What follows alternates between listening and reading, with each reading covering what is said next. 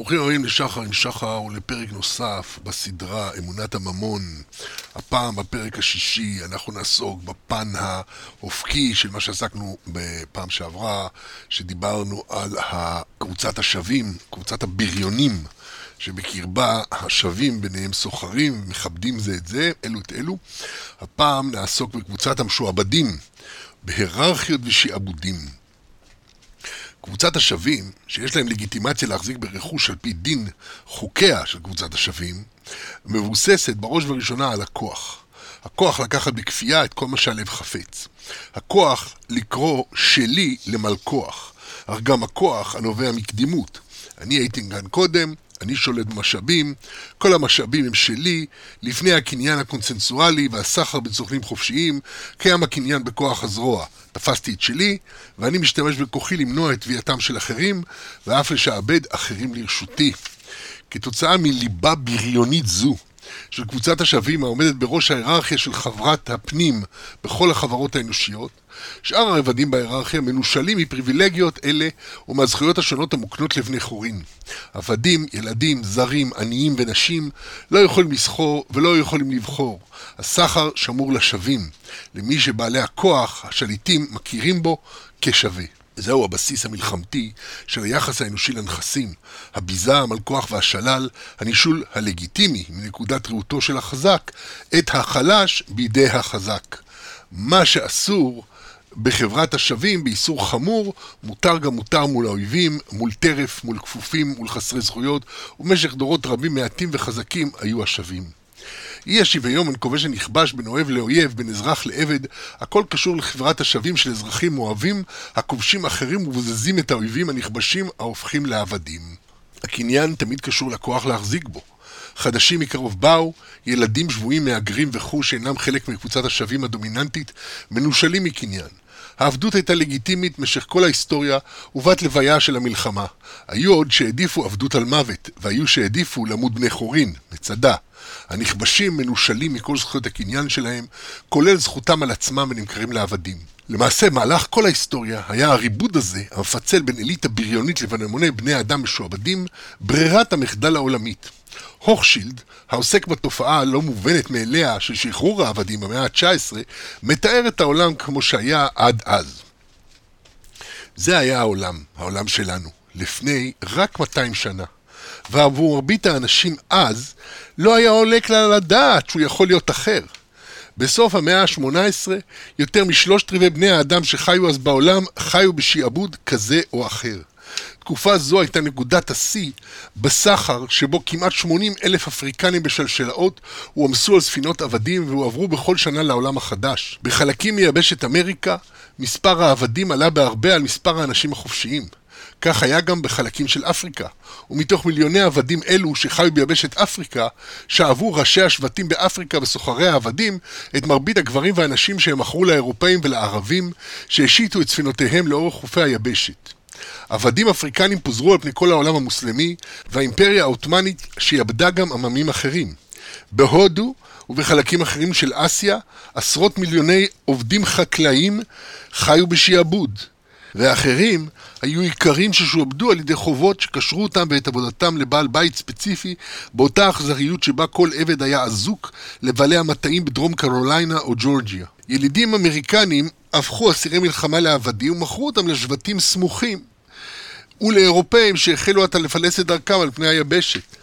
ברוסיה הייתה מרבית האוכלוסייה אריסים שנקנו, נמכרו, הוכו או נשלחו לצבא כרצון בעליהם. העידן היה כזה שבו, כפי שמנסח זאת ההיסטוריון סימור דרשר, החירות ולא העבדות היה המוסד החריג. עולם זה של שעבוד נראה נורמלי ביותר גם על סמך זה שכל מי שהתבונן אחורה בזמן ראה רק מערכות עבדות אחרות. היוונים הקדמונים החזיקו עבדים. הרומאים החזיקו בין שניים לשלושה מיליון מהם באיטליה בלבד. האינקה והאצטקים החזיקו, החזיקו עבדים. כתבי הקודש של מרבית הדתות קיבלו את העבדות כמובנת מאליה. העבדות התקיימה עוד לפני הממון או החוק הכתוב. סחר העבדים האטלנטי היה תלוי בעובדה שמרבית החברות באפריקה, שבטים וממלכות, קטנים וגדולים, ואפילו קבוצות של נוודים, קיימו מערכות עבדות משל עצמם. אנשים שעובדו בעוון פשעים, כתשלום עבור חוב, או הסיבה הנפוצה מכולן כשבויי מלחמה. עבדים היו לעיתים פחות מבוקשים עבור, עבודת, עבור עבודתם מאשר כגורמי סטטוס. היה לכך צד מזעזע של הריגתם בפולחני קורבן אדם, אך משמעות הדבר הייתה שמערכות השעבוד התוך-אפריקניות היו פחות אכזריות מאלו שנוצרו ביבשת אמריקה. היו עבדים שיכלו לזכות בחירותם בתוך דור או שניים, ולפעמים אף להתחתן עם אנשים חופשיים, אך הם היו עדיין עבדים. מרגע שספינות אירופיות התחילו לשוט לאורך חופיה של אפריקה ולהציע כל מיני טובין מפתים תמורת עבדים, החלו המלכים וראשי השבטים למכור את רכושם האנושי לסוחרים האפריקנים שהחלו גם לנדוד עמוק לתוך פנים היבשת. קבוצות של שבויים שגודלן נע בין כמה עשרות לכמה מאות אולצו לצעוד אל החוף כשידיהם כפותות מאחורי גבם וצוואריהם נתונים בעיצולי עץ. לאורך החוף עצמו עבדו קובץ לבנים שחורים ומעורבים כמתווכים עבור הסחר האטלנטי. הם קנו עבדים מאותם סוחרים נוסעים או מראשי שבט אפריקנים סמוכים, החזיקו אותם עד שהופיעה הספינה ואז מכרו אותם לרב חובל אירופי או אמריקני. ככל שהזמן עבר, ניסו לעיתים הספינות להוריד את המחירים באמצעות עקיפת המתווכים ושליחת ספינות קטנות משלהם במעלה הנהרות, לקנות עבדים ישירות מראשי השבטים בתוך היבשת. רבי חובלים שילמו עבור עבדים בכל דבר, החל מבדים, חרוזי זכוכית, מטילי מתכת, סירים ומחבטות, ועד אבק שרפה ורובים. עד כאן מדברי הוכצ'ילד. ניתן לראות בעליל כיצד המסחר הגלובלי, האפשרות למכור ולסחור על פני מרחקים גדולים, גורם להרעה מיידית במעמדם של העבדים. באשר הם הופכים למוצר אנונימי הנתון לשימוש מכשירי המתעלם לחלוטין מאנושיותם, וזה באופן המוני וגורף. מעניין שהמקור העיקרי לעבדים היה תמיד שבויי מלחמה. באשר האויב הוא לכתחילה מעורטל מאנושיותו ובר מוות. אך עבדותם של האפריקנים באמריקה דווקא הייתה מבוססת יותר על סחר, באשר הם נרכשו מאפריקנים אחרים. עובדה לא כל כך נעימה, לדעת שהמסירה הראשונית של אבותיך לעבדות, לעבדות נעשתה בידי אנשים מאוד דומים להם. וכמובן שעובדה היסטורית זו נתונה להכחשות רבות ומלאות להט. לא הייתה חברה אנושית שלא הייתה לוחמנית. באשר מי שלא היה לוחמני נשחט על ידי הלוחמנים. והפלאונטולוגים משערים שהיו כמה וכמה גזעים הומינידים, כולל האדם הניאנדרטלי, שנכחדו אודות לאויביהם האנושיים, כפי שנכחדו עמים אנושיים רבים במהלך ההיסטוריה.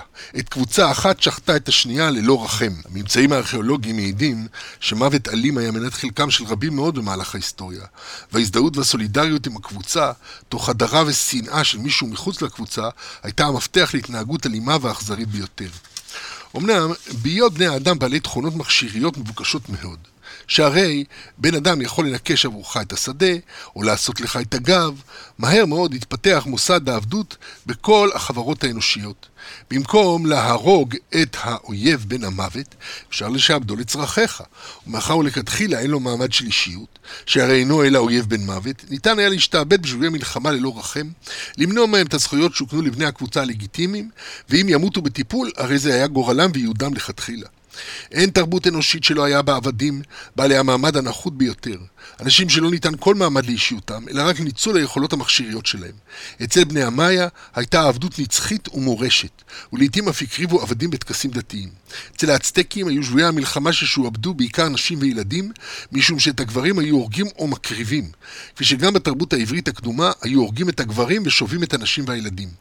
ולעיתים אף כאן היו מחיים רק את הילדות הקטנות, כי בפרשת מדיין, ועתה הרגו כל זכר בטף וכל אישה יודעת איש למשכב זכר הרוגו, וכל הטף בנשים אשר לא ידעו משכב זכר, החיו לכם. וכל אלה הם כמובן חלק מהמלכוח והשלל, ונמנים בין שאר הביזה הנלקחת במדיין, והיא המלכוח, יתר הבז אשר בזזו, עם הצבא, צאן שש מאות אלף, ושבעים אלף, וחמשת אלפים, ובקר שניים ושבעים א', וחמורים אחד ושישים א', ונפש אדם מן אנשים אשר לא ידעו משכב זכר, כל נפש שניים ושלושים א'. זה היה במדבר ל"א י"ז י"ח. האפשרות לסחור עם אויבים הייתה קיימת. החיה יותר משתלם לנצחם במלחמה ולקחת את רכושם. ותרבויות אנוש רבות הקדישו עצמן לשכלול יכולת הלוחמה, על מנת לקחת את הונם של עמים אחרים. העבדות צמחה באופן טבעי מתוך הלוחמנות האנושית, ובאופן פרדוקסלי, דווקא המסחור שלה, הקנייה והמכירה של עבדים כסחורה, בניגוד למלכוחם במלחמה או שעבודם בגין חובות, הובילה בסופו של דבר לביטול העבדות, כאשר אנגליה החליטה שאין זה ראוי לסחור בבני אדם, ושילמה כמובן פיצויים נעים מאוד לסוחרים שנושלו עתה מרכושם. אכן, עיקר הפיתוח והתנופה של העבדות נבע מהענקת מעמד של סחורה למי שהיה משועבד. מנהג שהוביל לפשיטות יהודיות כדי ללכוד עבדים ושפחות, ומכירת סחורה זו ככל סחורה אחרת. הקפיטליזם האמריקני, המעלה על נס את התחרות בשוק, את הרכוש הפרטי ואת היזמות הכלכלית, קיפל בקלות רבה את העבדות לתוך השוק החופשי. בשלב מסוים הוחלפו הסלאבים בהירי העור, שמהם נגזרת המילה slave באנגלית, כעבדים מועדפים בכהי עור. אפשר שניתן לתלות את הפופולריות של עבדים כהי עור בכך שבני חברת השווים יכולים בקלות להבחין בהם ולהתבדל מהם, ואף להצביע על התנ"ך כמקור לגיטימציה של שעבודם כבני חם. ההבחנה בין שווה ללא שווה קריטית לכל אפליה ולזכויות הקניין שחברת השווים עוקפת. נשים נאלצו להתחפש לגברים כדי להחזיק בזכויות וקניינים, ולא ניתן היה לאכוף את חוקי נירנברג על יהודים שהסירו את הטלאי הצהוב והסתירו את זהותם. אך כהי העור לא יכלו להסוות את צבעם. במשך כל ההיסטוריה היו העבדים סחורות מבוקשות וחלק משמעותי מהסחר הבינלאומי בין לוחמים. כאשר רבים יצאו למלחמה לכתחילה כדי ללכוד עבדים למכירה. כאשר הסחר האטלנטי התרחב סביב הביקוש הגואל לסוכר, סחר העבדים באפריקה הביא לבניית כמה אימפריות משמעותיות במערב אפריקה, שעיסוקן היה ציד העבדים בפנים היבשת עבור הסוחרים האירופים. בערך Slavery in Africa בוויקיפדיה מובאים הדברים הבאים אלו כללו את מדינת בונו, את אימפריית איו, יורובה, את אימפריית קונג, את איממטה של פוטה ג'וליון, את איממטה של פוטו-טורו, את ממלכת קויה, ממלכת חסו, ממלכת קאבו, קונפדרציית פנאטה, קונפדרציית אשנטי וממלכת דהומי. ממלכות אלה הסתמכו על תרבות צבאית של לוחמה מתמדת להפיק את המספר הגדול של שבויים אנושיים שנדרש עבור סחר עם האירופים. הדברים מתועדים בדיוני סחר העבדים באנגליה בתחילת המאה ה-19. כל מחברי העולם הישן מסכימים על כך שמלחמות נערכות אך ורק ללכוד עבדים, שהאירופים מטפחים מלחמות אלו למטרה זו. הביטול ההדרגתי של העבדות באימפריות האירופיות במהלך המאה ה-19 הוביל בתורו לשקיעה והתמוטטות של אימפריות אפריקניות אלה. תולדה שנייה של הפסקת סחר העבדים האטלנטי הייתה שמחזיקי עבדים גדולים באפריקה התחילו לנצל את האנשים ששועבדו על ידם כדי לטפח מטעים ותוצרים חקלאיים אחרים. כלומר, ראו שלא יכולים למכור, התחילו לנצל אותם באופן מקומי.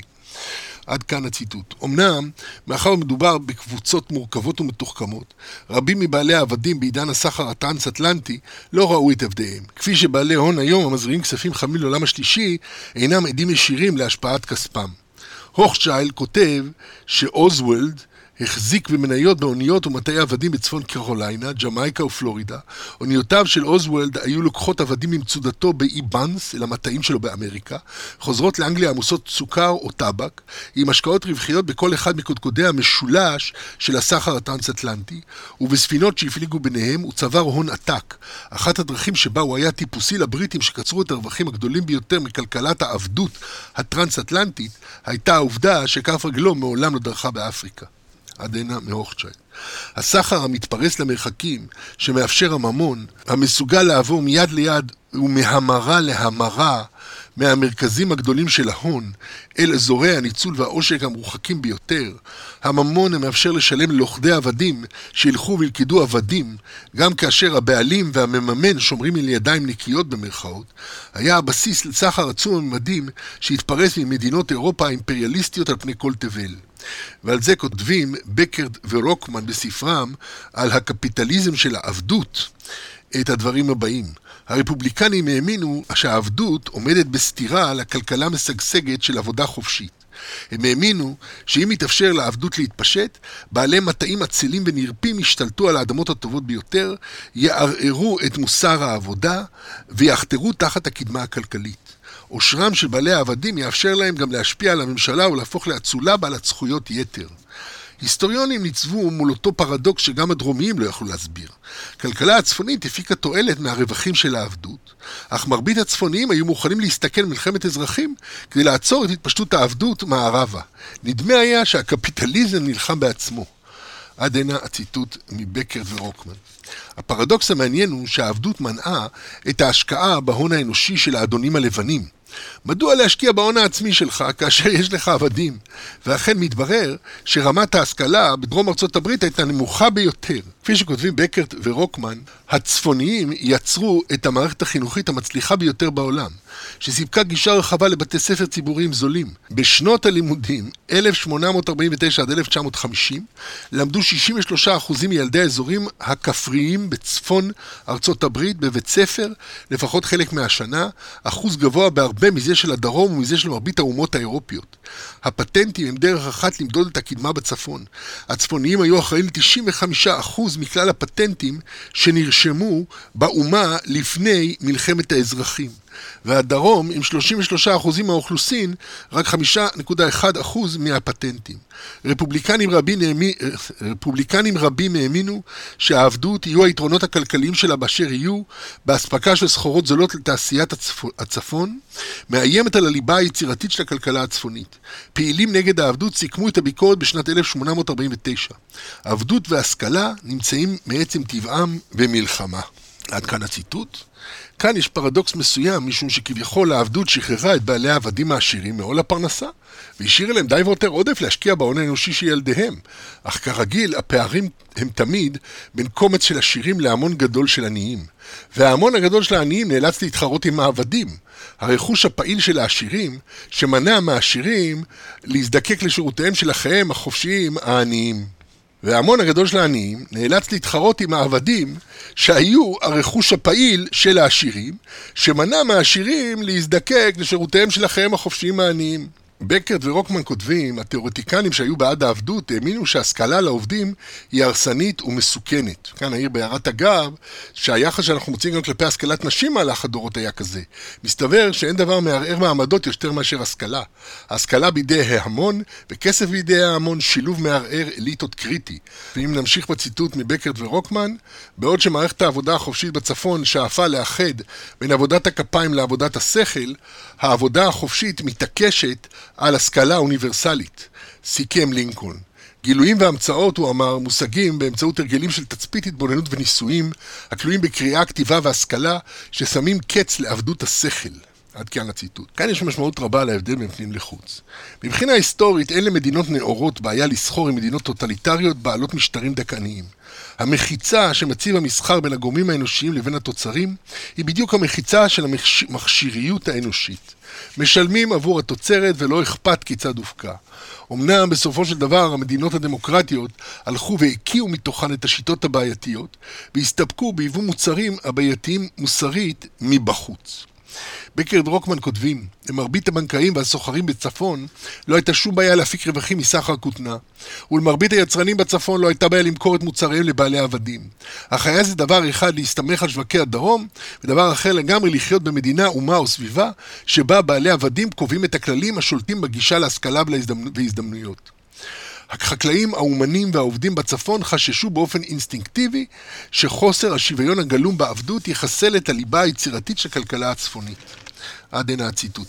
אה, פה יש גם מקום להעיר על, אה, אנחנו רואים את כל מה שקורה אה, ברוסיה, כל הסיפור של, של התקפה של רוסיה על אוקראינה, שהמערב מוכן להמשיך לקבל מרוסיה ולקנות ממנה נפט בינתיים, למרות כל הסנקציות, ו, ולהמשיך לסחור. ומצד שני לא מוכנים uh, לאפשר לפוטין, ל... או, או לפחות תיאורטית לא מוכנים לאפשר, כן, אף אחד לא יסתער שם עליו, אבל ודאי שיש התנגדות גדולה לעניין. זה בערך אותה, כנראה אותו היסוס שהיה בארצות הברית, לא לעשות מלחמת אזרחים, כן, בסוף עשו מלחמת אזרחים. לא יודע מה יהיה הסוף של ה... זה, ההקבלה ההיסטורית לא תמיד מחזיקה עד הסוף, אבל כל פנים, יש שם קווים אה, דומים. בסוף, כרגיל, דעת חסרת, מה קנית? דעת קנית, מה חסרת? ההשכלה וההון האנושי הם המפתח. חברת עבדים אינה רק משעבדת את העבדים עצמם, אלא מאחר בני אדם הופכים לרכוש, הרי שבעלי ההון צוברים אותם, בדיוק כשהם צוברים כל הון אחר, ומהר מאוד נוצרים פערי מעמדות כלכליים בין החופשיים העשירים לבין החופשיים העניים. מאחר ובעלי העבדים המצוידים בעבדים אינם זקוקים למכשירנות שיכולים לספק עובדים חופשיים, אין להם כל תועלת בחינוך. ובהיותם האליטה הציבורית, הם מונים השקעה בחינוך הציבורי. וכל החופשיים הלבנים, שאינם עשירים, נשארים ברמת פיתוח עלובה, גם אם הם אינם עבדים. באמת, איך אפשר שבטלה העבדות? כיצד אפשר שבעלי הכוח מוותרים עליו, ובעלי נכסים מפקירים את נכסיהם? כיצד ירפו בעלי השררה, הכוח והכסף מעבדיהם? האם ניתן להצביע על נקודות מפנה שניתן יהיה ליישמן גם ביחס למצבי שעבוד מודרניים יותר? לאותם שכירי יום באזורי האין, שעובדים מעלות החמה עד צאת הנשמה ומשעבדים את עצמם לצורך מחייתם? התועלת שבני אדם מצמיחים אלו לאלו, גם בכפייה, מובילה באופן טבעי אל מיסוד העבדות. אין נכס מועיל יותר מאדם אחר שיכול לעשות עבורך כל כך הרבה דברים. התשלום בשכר מצמצם את השעבוד הטבעי לשעות העבודה הדרושות, אבל לא ביטל את הכורח לחיות. ולנוכח אזור ההון היום, ברור שכל מי שאינו מפיק את פרנסתו ישירות מתוך בעלותו על נכסים, הרי הוא במידה רבה, או במידה מסוימת, עבד. אם כך, ניתן אולי לומר שהעבדות לא בטלה, היא רק שינתה את צורתה. הנושים והרנטיירים, בעלי הבתים והנכסים המניבים, הם המשעבדים החדשים, הכופים עלינו להניב בעל כורחנו. אבל לעבוד למען הקיום זה מצב אנושי בסיסי. רק האפשרות לעבוד פחות מתנוצצת. וחברת הרווחה המערבית הולכת ומצמצמת את שעות העבודה ל-24 שעות בשבוע. אמנם עם פנאי וחופש לקבוע את תוכן זמנך בעצמך הם הליבה של החירות הנחשפת, מה בין בעל אמצעים שמחשש כל היום וצופה צפיית בולמוס בסדרות לאינספור, לבין מי שיש לו אמצעים דומים אך מנצל את חירותו לעשות מפעלים גדולים וטובים למען האנושות? האם העצלות והשחיתות של בעלי ההון היא הבעיה, או האומללות של אלה שעדיין נאלצים לעבוד לפרנסתם ושיבושם לעשירים? זהו השעבוד הטבעי שרבים כל כך כבר השתחררו ממנו כדי לשבת לבטח באזור ההון. מתוך כך ניתן לעמוד על השורש הדמיוני שהנחה את הדיון של הגל באדון בעבד. מדובר במחשבה סוליפסיסטית לחלוטין, לפיה האדון ניצב מול העבד ביחסים של אחד לאחד. במציאות אין כאן יחידים, אלא קבוצות הניצבות אלו מול אלו. חברי קבוצת האדונים מוצאת את הכרתה אצל אדונים אחרים, ואין להם שום עניין עם עבדים שעוברים דה-פרסונליזציה. כל הדיבורים של הגל על הכרת האדון בעבד הם חסרי טעם, משום שלכל אחד יש חברה סובבת שמכירה בו. הם לא ישויות מופשטות. זה טוב מאוד להובריס הגרמני, כי זה הופך את הציות הקפדני העבדותי לחוקים, לתקנות ולכללים, למעלה שמפתחת את הרוח כביכול. ואין כאן אלא תולדה ישירה של תפיסתו של לותר את התפקיד של האדם בעולם. אוקיי, עכשיו, כיצד עברנו מניצול שאינו חס על חיי אנוש, על אחת כמה וכמה חירות אנוש, לניצול שמנצל רק את התועלתיות האנושית, אך מכבד את הייחודיות האנושית, ולא שהיא תעניין אותו, את החיים הפרטיים כביכול. לא צריך אמפתיה כדי לבנות מדינה. מיעוט האמפתיה של פוליטיקאים הוא זה שמאפשר להם לקבל החלטות קשות, והיעדר האמפתיה של דיקטטורים, כמו סטלין, ידוע לשמצה. אך בל נשכח שהאמפתיה שמורה בדרך כלל לאנש, לאונזרה, ולא לזרים. ברגע שהאדם מוגדר כאויב, הרי הוא מחוץ לאמפתיה. ואין זה בכדי שעיקר הסחורה שמילאה את שווקי העבדים היו אנשים שנלכדו במלחמה, כלומר היו לכתחילה מסומנים כברי מוות, ועתה העלו את המדרגה לכדי מכשירים מועילים למכירה. כלומר, העובדה שהסכנה היותר גדולה נשקפת לבני אדם היא מבני אדם אחרים, ושההגנה היחידה בפני אחרים אלה היא הזדהות חזקה עם הקבוצה העצמית המתגבשת לכדי יחידה לוחמנית. בנוסף למערכות השעבוד ההיסטוריות הגדולות, ניתן לעמוד גם על מערכות החשיבה הבעיקר דתית, שהעניקו לגיטימציה למערכים האלה של השעבודים. וכאן נדון מעט בדתם של בעלי הקניין. חברת האדונים היא חברת השווים המסדירה את ענייניה על פי חוק. חוקי הקניין למיניהם, המחייבים כבוד הדדי וגבולות על השלי האדנותי. ובמקביל לה חברת הכפופים, שגם עליה משתיתים האדונים את חוקיהם. העבדים, האריסים והכנועים למיניהם, הנשלטים בכוח הריבון במקרה של מרי, אך ברוב המקרים כפותים בעבותות של אמונה, אהבה ומצפון. הגדל בקבוצת הפנים לומד במהרה את האיסורים האוניברסליים על גניבה והונאה ואת השבח האוניברסלי על הנדיבות והיושר.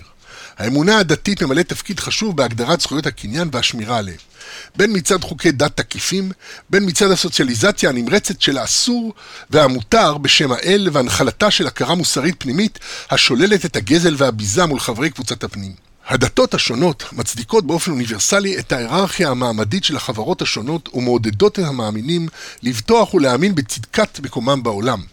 מרקס כינה באופן מפורסם את הדת אופיום להמונים, משום שהיא משכנעת את ההמונים שלא להאמין ביכולתם לחולל שינוי, ומעודדת אותם שלא לסבור שכוחם ועוצם ידם יכולים לעשות להם חיל, אלא הכל מאת השגחה אלוהית, ואם אין לך, זאת גזירת גורלך עלי אדמות. מרקס כינה באופן מפורסם את הדת אופיום להמונים, משום שהיא משכנעת את ההמונים לא להאמין ביכולתם לחולל שינוי, ומעודדת אותם שלא לסבור שכוחם ועוצם ידם יכולים לעשות להם חי, אלא הכל מאת ההשגחה האלוהית, ומי שאין לו, הרי זוהי גזורת גורלו עלי אדמות. השוויון הדתי ממוקם בעולם הבא. שם כל הנשמות שוות בפני כיסא הכבוד.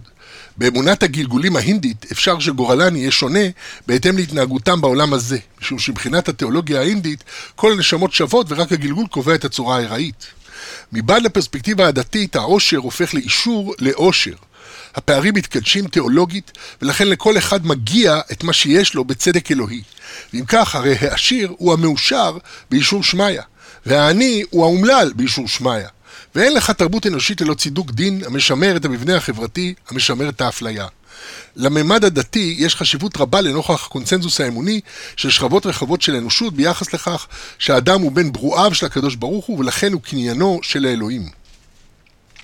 השקפה תיאולוגית יסודית זו, המייחסת לאלוהים את הבעלות על העולם וכל אשר בו, מודגשת בכל הדתות הקוראות לענווה וכניעה בפני בורא עולם, והכרת הטוב כלפי אדון עולם, כפי שמבטאת ברכת קידוש הלבנה, ברוך יוצרך, ברוך עושך, ברוך קונך, ברוך בוראך. אכן, ניתן למצוא התייחסות ישירה למעבר הלפיד מהאלוהים לאדם כבר בכפלי הפסוקים הראשונים של ספר בראשית, כאשר חווה יולדת את האדם הראשון שהוא ילוד אישה ומכריזה, קניתי איש מאת השם. חווה היא בעלת הקניין הראשון, שפשוט קנתה איש מאת האלוהים באמצעות השקעת מאמץ חיים יוצר. אף קרא לו ללא קל ושחק, ללא, קרא לו ללא כחל וסרק, על שם הקניין, קין. בכלל, כשמעמיקים בהרפתקאותיה של חווה אימנו, מתברר שהיו לה מהלכים יסודיים ביותר של התבדלות עצמאית מהבעלות האלוהית. תחילה באכילה מעץ הדעת, שגרמה את התוצאה המבורכת של עיניך האדם היה כאחד ממנו לדעת טוב ורע, ומיד אחר כך מיושמת ידיעה זו באופן יצירתי, ומובילה לקניין הראשון. והאדם ידע את חווה אשתו, ותהר, ותלד את קין, ותאמר קניתי איש את השם. לדיון מורחב מהלכיה של חווה אימנו, כמופת למצבו של כל יחיד הבא בתמימותו לעולם, היינו בספרי אמונה בעידן הספק. או הקשיבו לפודקאסט, אמונה בעידן הספק. יתרה מזאת, בהמשך, קין עצמו מתברר כבעלים הראשון של נדל"ן, וקין היה עובד אדמה. הרעיון שכל קנייני האדם הם למעשה מתנה מאת האלוהים, מושרש עמוק בדתות רבות, ולעיתים קרובות מוזכר על מנת לעודד את הנדיבות במתן צדקה והבאת קורבנות. המשנה למשל מייעצת, תן לו משלו, שאתה בשלך שלו, וכן את דוד הוא אומר, כי ממך הכל ומידיך נתנו לך. ברור שתפיסה תיאולוגית כזאת של בעלות בידי שמיים מעודדת את האמונה במשטרי בעלות מסוימים עלי אדמות, ומשפיעה על האמונה הכללית בממון. יתרה מזאת, האמונה בבעלות האלוהית על העולם משפיעה באופן דיפרנציאלי על בעלי הקניינים וחסרי הקניינים. מצד בעלי הקניינים, הרי ניתן להם הונם בידי שמיים. מצד בעלי הקניינים, הרי ניתן להם הונם בידי שמיים, וככל שיצברו הון רב יותר, כך יש בכך הוכחה רבה יותר לברכת השם עליהם. זוהי אחת מאמונות היסוד של היהדות ואף של הזנים הפרוטסטנטיים של הנצרות, המאשרים את ההצלחה בעולם הזה כברכת השם, או לפחות כאות חיובית משמיים. עמדה תיאולוגית זו מתיישבת יפה עם העובדה ההיסטורית שיהודים ופרוטסטנטים מעורבים באופן הדוק כל כך בעליית המערכים הפיננסיים המודרניים, באשר שניהם רואים מימד חיובי של השגחה בבעלות על הון.